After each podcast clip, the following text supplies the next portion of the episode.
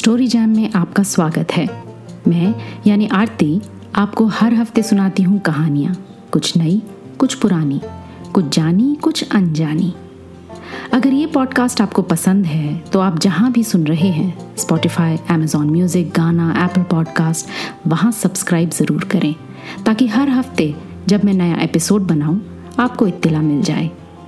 अगर आप story jam YouTube पर सुनते हैं तो सब्सक्राइब के साथ साथ बने बेल आइकन को प्रेस करना ना भूलें। आइए सुनते हैं जैनेन्द्र कुमार की कहानी, पाजेब। बाज़ार में एक नई तरह की पाजेब चली है। पैरों में पड़कर वो बड़ी अच्छी मालूम होती है।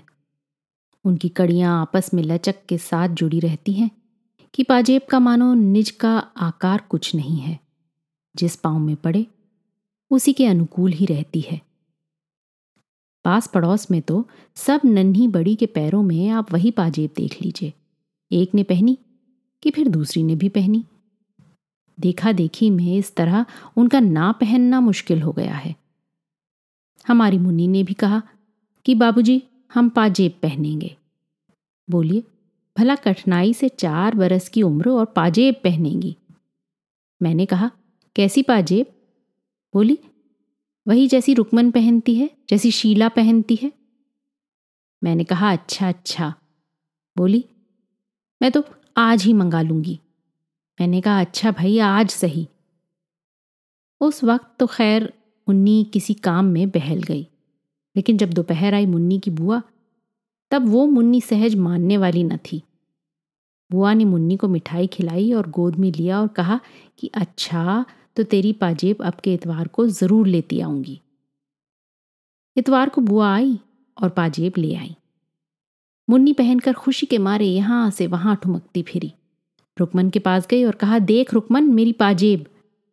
शीला को भी अपनी पाजेब दिखाई। सबने पाजेब पहनी देखकर उसे प्यार किया और तारीफ़ की। सचमुच, वो चांदी की सफ़ेद दो तीन लड़ियाँ सी टखनों के चारों ओर लिपट कर चुपचाप बिछी हुई बहुत ही सुघड़ लगती थी और बच्ची की खुशी का ठिकाना ना था। और हमारे महाशय आशुतोष, जो मुन्नी के बड़े भाई थे, पहले तो मुन्नी को सजी बजी देखकर बड़े खुश हुए। वो हाथ पकड़कर अपनी बढ़िया मुन्नी को पाजेब सहित दिखाने के लिए आसपास ले गए।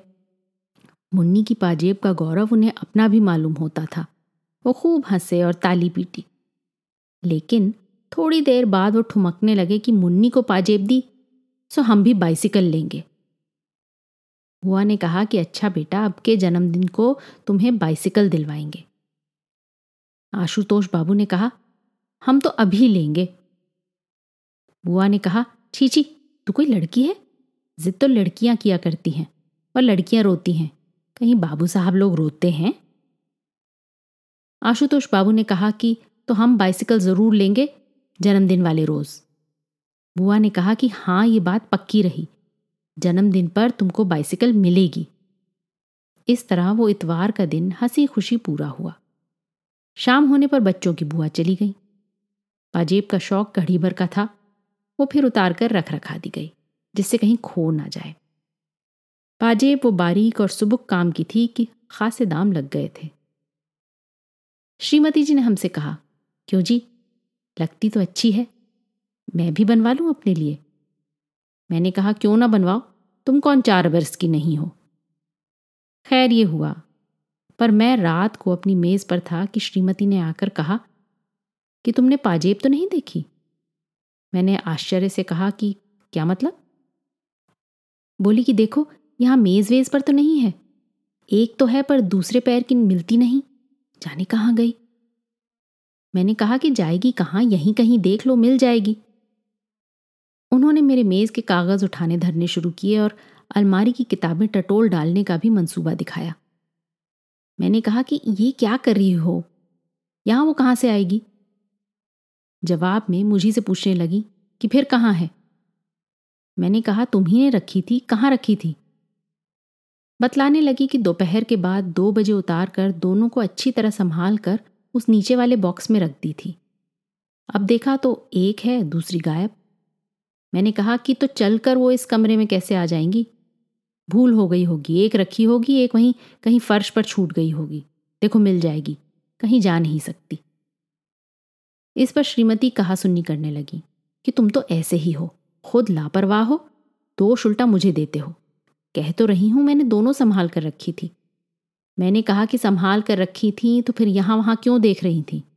जहाँ रखी थी, वहीं से ले लो ना। वहाँ नहीं है तो फिर किसी ने निकाल ली होगी। श्रीमती बोली कि मेरा भी यही ख्याल हो रहा है। हो ना हो, बंसी नौकर ने निकाली हो। मैंने रखी, तब वो मौजूद था। मैंने कहा तो उससे पूछा? बोली, वो तो साफ़ इनकार कर रहा है। मैंने कहा तो फिर? श्रीमती ज़ोर से बोली तो फिर मैं क्या बताऊँ? तुम्हें तो किसी बात की फ़िक्र है ही नहीं। डांट कर कहते क्यों नहीं उस बंसी को बुलाकर? ज़रूर पाजेब उसी ने ली है। मैंने कहा कि अच्छा उसे क्या कहना होगा? ये कहूँ कि ला भाई, पाजेब दे दे। श्रीमती झल्ला कर बोली, हो चुका सब कुछ तुमसे। तुम्ही ने तो उस नौकर की जात को सर पर चढ़ा रखा है। डांट न फटकार, नौकर ऐसे सर नहीं चढ़ेगा तो और क्या? बोली कि कह तो रही हूँ कि किसी ने उसे बॉक्स से निकाला ही है। और सोलह में पंद्रह आने ये कि बंसी है। सुनते हो ना? वही है। मैंने कहा कि मैंने बंसी से पूछा था, उसने नहीं ली है मालूम होती। इस पर श्रीमती ने कहा कि तुम नौकरों को नहीं जानते, बड़े छठे होते हैं, बंसी ज़रूर चोर है, नहीं तो क्या फरिश्ते लेने आते? मैंने कहा, तुमने आशुतोष से भी पूछा? बोली, पूछा था। वो तो खुद ट्रंक और बक्से के नीचे घुस घुस कर खोज लगाने में मेरी मदद करता रहा। वो नहीं ले सकता। मैंने कहा, उसे पतंग का बड़ा शौक है। बोली, कि तुम तो उसे बताते बरसते कुछ हो नहीं, उम्र होती जा रही है। वो यूँ ही रह जाएगा। तुम ही हो उसे पतंग की शय देने वाले। मैंने कहा, जो कहीं पाजेब ही पड़ी मिल गई हो तो? बोली, नहीं नहीं, मिलती तो वो बता न देता। खैर, बातों बातों में मालूम हुआ कि उस शाम आशुतोष पतंग और डोर का पिन्ना नया लाया है। श्रीमती ने कहा, ये तुम ही हो जिसने पतंग की उसे इजाज़त दी। बस सारे दिन पतंग पतंग।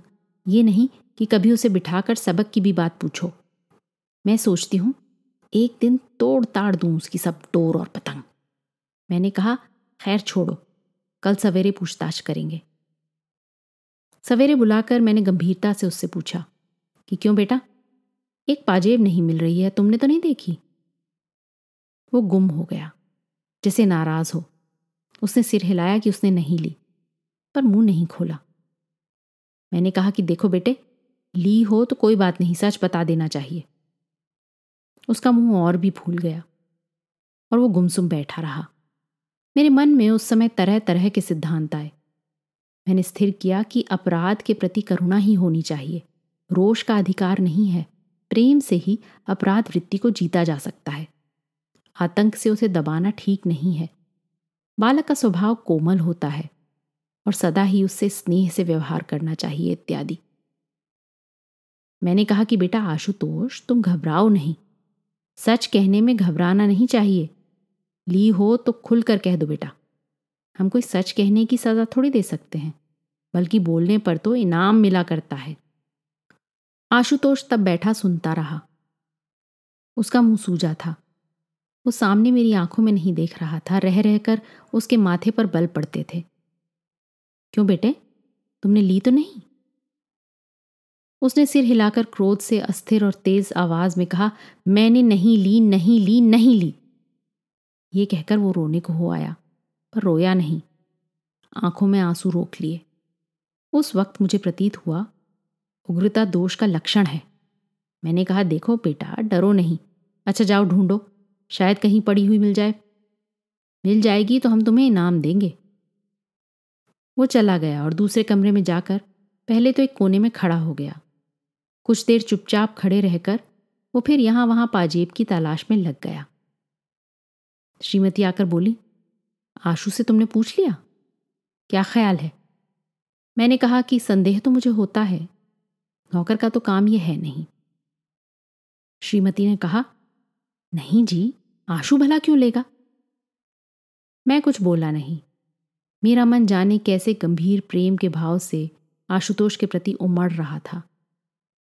मुझे ऐसा मालूम होता था कि ठीक इस समय आशुतोष को हमें अपनी सहानुभूति से वंचित नहीं करना चाहिए, बल्कि कुछ अतिरिक्त स्नेह इस समय बालक को मिलना चाहिए। मुझे ये एक भारी दुर्घटना मालूम होती थी। मालूम होता था कि अगर आशुतोष ने चोरी की है तो उसका इतना दोष नहीं है, बल्कि ये हमारे ऊपर बड़ा भारी इल्ज़ाम है। मालूम होता था कि अगर आशुतोष ने चोरी की है तो उसका इतना दोष नहीं है, बल्कि ये हमारे ऊपर बड़ा भारी इल्ज़ाम है। बच्चे में चोरी की आदत भयावह हो सकती है, लेकिन बच्चे के लिए वैसी लाचारी उपस्थित हो आई, ये और भी कहीं भयावह है। ये हमारी आलोचना है। हम उस चोरी से बरी नहीं हो सकते। मैंने बुलाकर कहा अच्छा सुनो मेरी तरफ़ देखो। ये बताओ कि पाजेब तुमने छुन्नू को दी है ना? वो कुछ देर कुछ नहीं बोला। उसके चेहरे पर रंग आया और गया। मैं एक एक छाया ताड़ना चाहता था। मैंने आश्वासन देते हुए कहा कि डरने की कोई बात नहीं। हाँ हाँ। बोलो, डरो नहीं। ठीक बताओ बेटे। कैसा हमारा सच्चा बेटा है। मानो बड़ी कठिनाई के बाद उसने अपना सिर हिलाया। मैंने बहुत खुश होकर कहा, दी है ना छुन्नू को? उसने सिर हिला दिया। अत्यंत सांत्वना के स्वर में स्नेहपूर्वक मैंने कहा, कि मुँह से बोलो छुन्नू को दी है? उसने कहा, हाँ। मैंने अत्यंत हर्ष के साथ दोनों बाहों में लेकर उसे उठा लिया। कहा कि ऐसे ही बोल दिया करते हैं अच्छे लड़के। आशु हमारा राजा बेटा है। गर्व के भाव से उसे गोद में लिए लिए मैं उसकी माँ की तरफ़ गया। उल्लासपूर्वक बोला कि देखो, हमारे बेटे ने सच कबूल लिया है। पाजेब उसने छन्नू को दी है। सुनकर माँ उसकी बहुत खुश हो आई। उन्होंने उसे चूमा, बहुत शाबाशी दी और उसकी बलैयाँ लेने लगी। आशुतोष भी मुस्कुरा आया एक उदासी भी उसके चेहरे से दूर नहीं हुई थी। उसके बाद अलग से जाकर मैंने बड़े प्रेम से पूछा कि, पाजेब, छन्नू के पास है ना? जाओ। मांग ला सकते हो उससे? आशुतोष मेरी ओर देखता हुआ बैठा रहा। मैंने कहा, जाओ बेटा, ले आओ। उसने जवाब में मुँह नहीं खोला। मैंने आग्रह किया तो बोला, कि छुन्नू के पास नहीं हुई तो वो कहाँ से देगा? मैंने कहा कि, जिसको उसने दी होगी उसका नाम बता देगा। सुनकर वो चुप हो गया। मेरे बार बार कहने पर भी वह यही कहता कि पाजेब छुन्नू के पास ना हुई तो वो देगा कहाँ से? अंत में हार कर मैंने कहा, वो कहीं तो होगी? अच्छा तुमने कहाँ से उठाई थी? पड़ी मिली थी। और फिर नीचे जाकर तुमने छुन्नू को दिखाई? हाँ। फिर उसने कहा कि इसे बेचेंगे? हाँ। कहाँ बेचने को कहा? कहा मिठाई लाएँगे? नहीं, पतंग लाएँगे। हाँ। सो पाजेब छिन्नू के पास रह गई। हाँ तो उसी के पास होनी चाहिए ना? या पतंग वाले के पास होगी? जाओ बेटा, उसे ले आओ। कहना हमारे बाबूजी तुम्हें इनाम देंगे। वो जाना नहीं चाहता था। उसने फिर कहा कि छुन्नू के पास नहीं हुई तो कहाँ से देगा? मुझे उसकी जिद बुरी मालूम हुई। मैंने कहा कि तो कहीं तुमने उसे गाड़ दिया है, क्या किया है, बोलते क्यों नहीं? वो मेरी ओर देखता रहा, कुछ नहीं बोला। मैंने कहा, कुछ कहते क्यों नहीं? वो गुमसुम रहा और नहीं बोला। मैंने डपट कर कहा कि जाओ, जहाँ हो वहीं से पाजेब लेकर आओ। जब वो अपनी जगह से नहीं उठा और नहीं गया तो मैंने उसे कान पकड़कर उठाया। कहा कि सुनते हो, जाओ पाजेब लेकर आओ, नहीं तो घर में तुम्हारा काम नहीं है। उस तरह उठाया जाकर वह उठ गया और कमरे से बाहर निकल गया। निकलकर बरामदे के कोने में रूठा मुँह बनाकर खड़ा रह गया। मुझे बड़ा क्षोभ हो रहा था। ये लड़का सच बोलकर अब किस बात से घबरा रहा है? ये मैं कुछ समझ न सका। मैंने बाहर आकर धीरे से कहा कि जाओ भाई, जाकर छुन्नू से कहते क्यों नहीं हो? पहले तो उसने कोई जवाब नहीं दिया और जवाब दिया तो बार बार कहने लगा कि छुन्नू के पास नहीं हुई तो वो कहाँ से देगा? मैंने कहा कि जितने में उसने बेची होगी वो दाम दे देंगे, समझे? तुम कहो तो। छुन्नू की माँ तो कह रही है कि उसका लड़का ऐसा काम नहीं कर सकता। उसने पाजीब नहीं देखी। जिस पर आशुतोष की माँ ने कहा कि नहीं, तुम्हारा छुन्नू झूठ बोलता है। क्यों रे आशुतोष? तेने दी थी ना? आशुतोष ने धीरे से कहा हाँ दी थी। दूसरी ओर से छुन्नू बढ़कर आया और हाथ फटकार कर बोला कि मुझे नहीं दी। क्यों रे? मुझे कब दी थी? आशुतोष ने जिद बाँध कर कहा कि दी तो थी। कह दो नहीं दी थी? नतीजा ये हुआ कि छन्नू की माँ ने छन्नू को खूब पीटा और खुद भी रोने लगी। कहती जाती थी कि, हाय रे, अब हम चोर हो गए। कुलच्छनी औलाद जाने कब मिटेगी? बात दूर तक फैल चली। पड़ोस की स्त्रियों में पवन पड़ने लगी और श्रीमती ने घर लौटकर कहा कि, छुन्नू और उसकी माँ दोनों एक से हैं। मैंने कहा कि तुमने तेजा तेज़ी क्यों कर डाली? ऐसी कोई बात भला सुलझती है? बोली कि हाँ मैं तेज बोलती हूँ। अब जाओ ना, तुम ही उनके पास से पाजेब लेकर क्यों नहीं आते? तब जानू, जब पाजेब निकलवा दो। मैंने कहा कि पाजेब से बढ़कर शांति है, और अशांति से तो पाजेब मिल नहीं जाएगी। श्रीमती बुदबदाती हुई नाराज़ होकर मेरे सामने से चली गई। थोड़ी देर बाद छुन्नू की माँ हमारे घर आई। श्रीमती उन्हें लाई थी। अब उनके बीच गर्मी नहीं थी। उन्होंने मेरे सामने आकर कहा कि छुन्नू तो पाजेब के लिए इनकार करता है। वो पाजेब कितने की थी मैं उसके दाम भर सकती हूँ। मैंने कहा, ये आप क्या कहती हैं? बच्चे बच्चे हैं। आपने छुन्नू से सहूलियत से पूछा भी? उन्होंने उसी समय छुन्नू को बुलाकर मेरे सामने कर दिया। कहा, क्यों रे? बता क्यों नहीं देता जो तैने पाजेब देखी हो? छुन्नू ने ज़ोर से सिर हिलाकर इनकार किया और बताया कि पाजेब आशुतोष के हाथ में मैंने देखी थी और वो पतंग वाले को दे आया है। मैंने खूब देखी थी, वो चांदी की थी। तुम्हें ठीक मालूम है हाँ वो मुझसे कह रहा था कि तू भी चल, पतंग लाएँगे। पाजेब कितनी बड़ी थी बताओ तो। छुन्नू ने उसका आकार बताया जो ठीक ही था। मैंने उसकी माँ की तरफ़ देखकर कहा, देखिए ना, पहले ये कहता था मैंने पाजेब देखी तक नहीं, अब कहता है कि देखी है। माँ ने मेरे सामने छुन्नू को खींचकर तभी धम धम पीटना शुरू कर दिया। कहा कि क्यों रे, झूठ बोलता है? तेरी चमड़ी ना उधेड़ी तो मैं नहीं। मैंने बीच बचाव करके छुन्नू को बचाया। वो शहीद की भांति पिटता रहा था। रोया बिल्कुल नहीं, और एक कोने में खड़े आशुतोष को जाने किस भाव से देख रहा था। खैर, मैंने सबको छुट्टी दी। कहा, जाओ बेटा छुन्नू, खेलो। उसकी माँ को कहा, आप उसे मारिएगा नहीं, और पाजेब कोई ऐसी बड़ी चीज़ नहीं है। छुन्नू चला गया। तब उसकी माँ ने पूछा, आप उसे कसूरवार समझते हैं? मैंने कहा कि मालूम तो होता है, उसे कुछ पता है। और वो मामले में शामिल है। इस पर छन्नू की माँ ने पास बैठी हुई मेरी पत्नी से कहा, चलो बहन जी, मैं तुम्हें अपना सारा घर दिखाई देती हूँ। एक एक चीज़ देख लो। होगी पाजेब तो जाएगी कहाँ? मैंने कहा, छोड़िए भी बेबात को बात बढ़ाने से क्या फ़ायदा? सुज्यों तो मैंने उन्हें दिलासा दिया। नहीं तो वो छुन्नू को पीट पाट हाल बेहाल कर डालने का प्रण ही उठाए ले रही थी। कुलचनी, आज उसी धरती में न गाड़ दिया तो मेरा नाम नहीं। खैर, जिस तिस भांति बखेड़ा टाला। मैं इस झंझट में दफ्तर भी समय पर न जा सका। जाते वक्त श्रीमती को कह गया कि देखो, आशुतोष को धमकाना मत। प्यार से सारी बातें पूछना। धमकाने से बच्चे बिगड़ जाते हैं और कुछ हाथ नहीं आता, समझी ना? शाम को दफ्तर से लौटा तो श्रीमती ने सूचना दी कि आशुतोष ने सब बतला दिया है। ग्यारह आने पैसे में पाजेब पतंग वाले को दे दी है। पैसे उसने थोड़े थोड़े करके देने को कहे हैं। पाँच आने जो दिए वो छन्नू के पास हैं। इस तरह रत्ती रत्ती बात उसने कह दी है।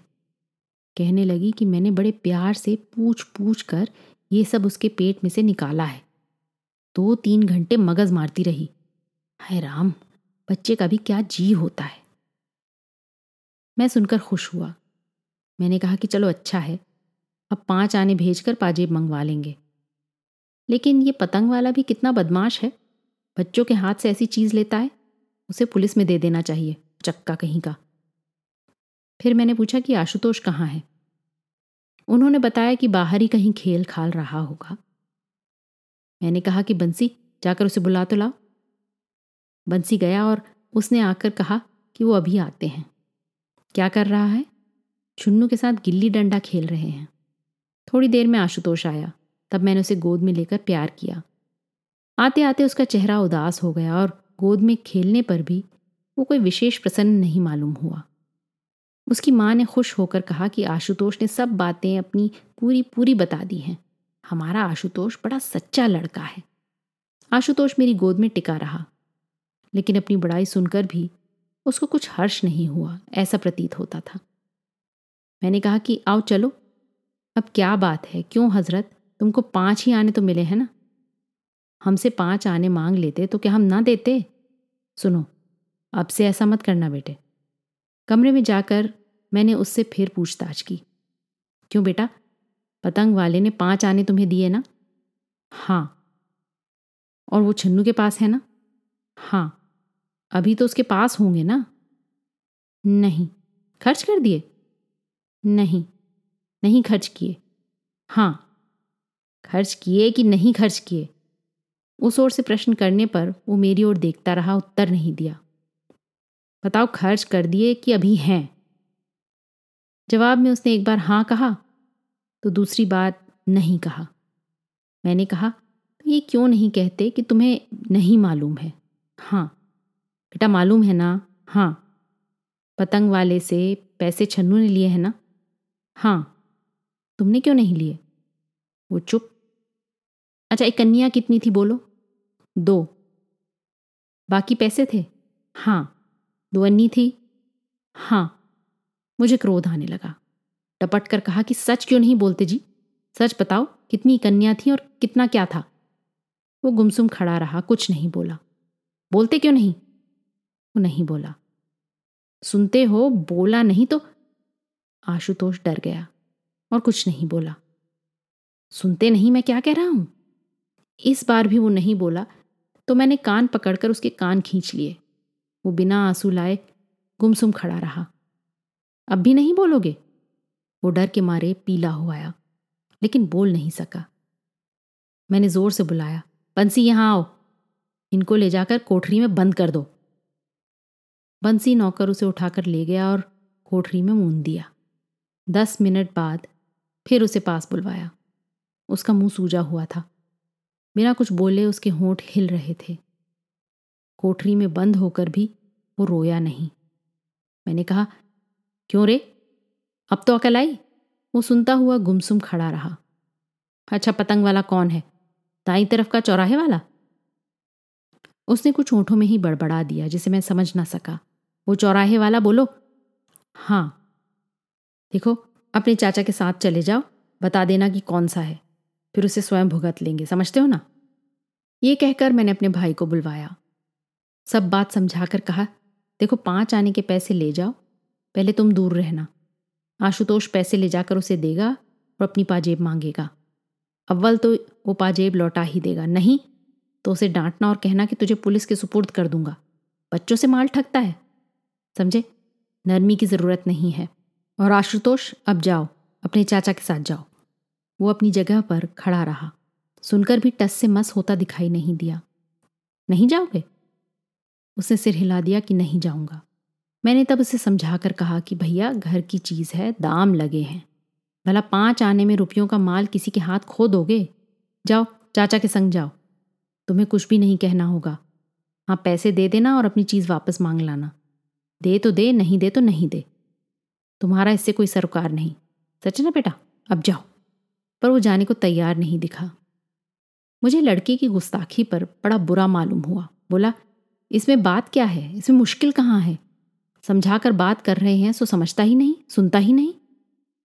मैंने कहा, क्यों रे? नहीं जाएगा? उसने फिर सिर हिला दिया कि नहीं जाऊँगा। मैंने प्रकाश अपने छोटे भाई को बुलाया। प्रकाश, इसे पकड़कर ले जाओ।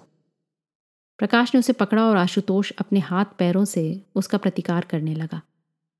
वो साथ जाना नहीं चाहता था। मैंने अपने ऊपर बहुत जब्र करके फिर आशुतोष को पुचकारा कि, जाओ भाई, डरो नहीं। अपनी चीज़ घर में आएगी। इतनी सी बात समझते नहीं। प्रकाश इसे गोद में उठाकर ले जाओ और जो चीज़ मांगे उसे बाज़ार में दिला देना। जाओ भाई आशुतोष। पर उसका मुँह फूला हुआ था। जैसे तैसे बहुत समझाने पर वो प्रकाश के साथ चला। ऐसे चला मानो पैर उठाना उसे भारी हो रहा हो। आठ बरस का ये लड़का होने को आया, फिर भी देखो ना कि किसी भी बात की उसमें समझ नहीं है। मुझे जो गुस्सा आया कि क्या बतलाऊं? लेकिन ये याद करके कि गुस्से से बच्चे संभलने की जगह बिगड़ जाते हैं, मैं अपने को दबाता चला गया। खैर, वो गया तो मैंने चैन की सांस ली। लेकिन देखता क्या हूँ? कुछ देर में प्रकाश लौट आया है। मैंने पूछा बोला कि आशुतोष भाग आया है। मैंने कहा कि अब कहाँ है? रूठा खड़ा है, घर में नहीं आता। जाओ पकड़ कर तो लाओ। वो पकड़ा हुआ आया। मैंने कहा, क्यों रे? तू शरारत से बाज नहीं आएगा? बोल जाएगा कि नहीं? वो नहीं बोला तो मैंने कस कर उसके दो चांटे दिए। थप्पड़ लगते ही वो एकदम चीखा, पर फ़ौरन चुप हो गया। वो वैसे ही मेरे सामने खड़ा रहा। मैंने उसे देखकर मारे गुस्से से कहा कि ले जाओ इसे मेरे सामने से, जाकर कोठरी में बंद कर दो, दुष्ट। इस बार वो आध एक घंटे बंद रहा। मुझे ख्याल आया कि मैं ठीक नहीं कर रहा हूँ, लेकिन जैसे कोई दूसरा रास्ता न दिखता था, मार पीट कर मन को ठिकाना देने की आदत पड़ गई थी और कुछ अभ्यास ना था। खैर, मैंने इस बीच प्रकाश को कहा कि तुम दोनों पतंग वाले के यहाँ जाओ। मालूम करना कि किसने पाजेब ली है। होशियारी से मालूम करना। मालूम होने पर सख्ती करना। मुरवत की ज़रूरत नहीं, समझे? प्रकाश गया और लौटने पर बताया कि उसके पाजेब नहीं है। सुनकर मैं झल्ला आया। कहा कि तुमसे कुछ काम नहीं हो सकता? जरा सी बात नहीं हुई। तुमसे क्या उम्मीद रखी जाए? वो अपनी सफ़ाई देने लगा। मैंने कहा, बस, तुम जाओ। प्रकाश मेरा बहुत लिहाज मानता था। वो मुँह डालकर चला गया। कोठरी खुलवाने पर आशुतोष को फर्श पर सोता पाया। उसके चेहरे पर अब भी आँसू नहीं थे। सच पूछो तो मुझे उस समय बालक पर करुणा हुई। लेकिन आदमी में एक ही साथ जाने क्या क्या विरोधी भाव उठते हैं। मैंने उसे जगाया। वो हड़बड़ा कर उठा। मैंने कहा, कहो, क्या हालत है? थोड़ी देर तक वो समझा ही नहीं। फिर शायद पिछला सिलसिला याद आया। झट उसके चेहरे पर वही जिद, अकड़ और प्रतिरोध के भाव दिखाई देने लगे। मैंने कहा कि या तो राज़ी राज़ी चले जाओ, नहीं तो इस कोठरी में फिर बंद किए देते हैं। आशुतोष पर इसका विशेष प्रभाव पड़ा हो ऐसा मालूम नहीं हुआ। खैर, उसे पकड़कर लाया और समझाने लगा। मैंने निकाल कर उसे एक रुपया दिया और कहा, बेटा, इसे पतंग वाले को दे देना और पाजेब मांग लेना, कोई घबराने की बात नहीं। तुम समझदार लड़के हो। उसने कहा कि जो पाजेब उसके पास नहीं हुई तो वो कहाँ से देगा? इसका क्या मतलब? तुमने कहा ना कि पाँच आने में पाजेब दी है। ना हो तो छुन्नू को भी साथ ले लेना, समझे? वो चुप हो गया। आखिर समझाने पर जाने को तैयार हुआ। मैंने प्रेम पूर्वक उसे प्रकाश के साथ जाने को कहा। उसका मुँह भारी देखकर डांटने वाला ही था कि इतने में सामने उसकी बुआ दिखाई दी। बुआ ने आशुतोष के सिर पर हाथ रखकर पूछा कि कहाँ जा रहे हो? मैं तो तुम्हारे लिए केले और मिठाई लाई हूँ। आशुतोष का चेहरा रूठा ही रहा। मैंने बुआ से कहा कि उसे रोको मत, जाने दो। आशुतोष रुकने को उद्दत था। वो चलने में आनाकानी दिखाने लगा। बुआ ने पूछा, क्या बात है? मैंने कहा, कोई बात नहीं, जाने दो उसे। पर आशुतोष मचलने पर आ गया था। मैंने डांट कर कहा, प्रकाश, इसे ले क्यों नहीं जाते हो? बुआ ने कहा कि बात क्या है? क्या बात है? मैंने पुकारा, बंसी, तू भी साथ जा, बीच में लौटने ना पाए। सो मेरे आदेश पर दोनों आशुतोष को ज़बरदस्ती उठाकर सामने से ले गए। बुआ ने कहा, क्यों उसे सता रहे हो? मैंने कहा कि, कुछ नहीं, जरा यूँ ही। फिर मैं उनके साथ इधर उधर की बातें ले बैठा। राजनीति राष्ट्र की ही नहीं, मोहल्ले में भी राजनीति होती है। ये भार स्त्रियों पर टिकता है। कहाँ क्या हुआ है, क्या होना चाहिए इत्यादि चर्चा स्त्रियों को लेकर रंग फैलाती है। इसी प्रकार कुछ बातें हुई। फिर छोटा सा बक्सा सरका कर बोली, इनमें वो कागज़ हैं जो तुमने मांगे थे। और यहाँ ये कहकर उन्होंने अपने वास्केट की जेब में हाथ डालकर पाजेब निकालकर सामने की। जैसे सामने बिच्छू हो, मैं भयभीत भाव से कह उठा, ये क्या है?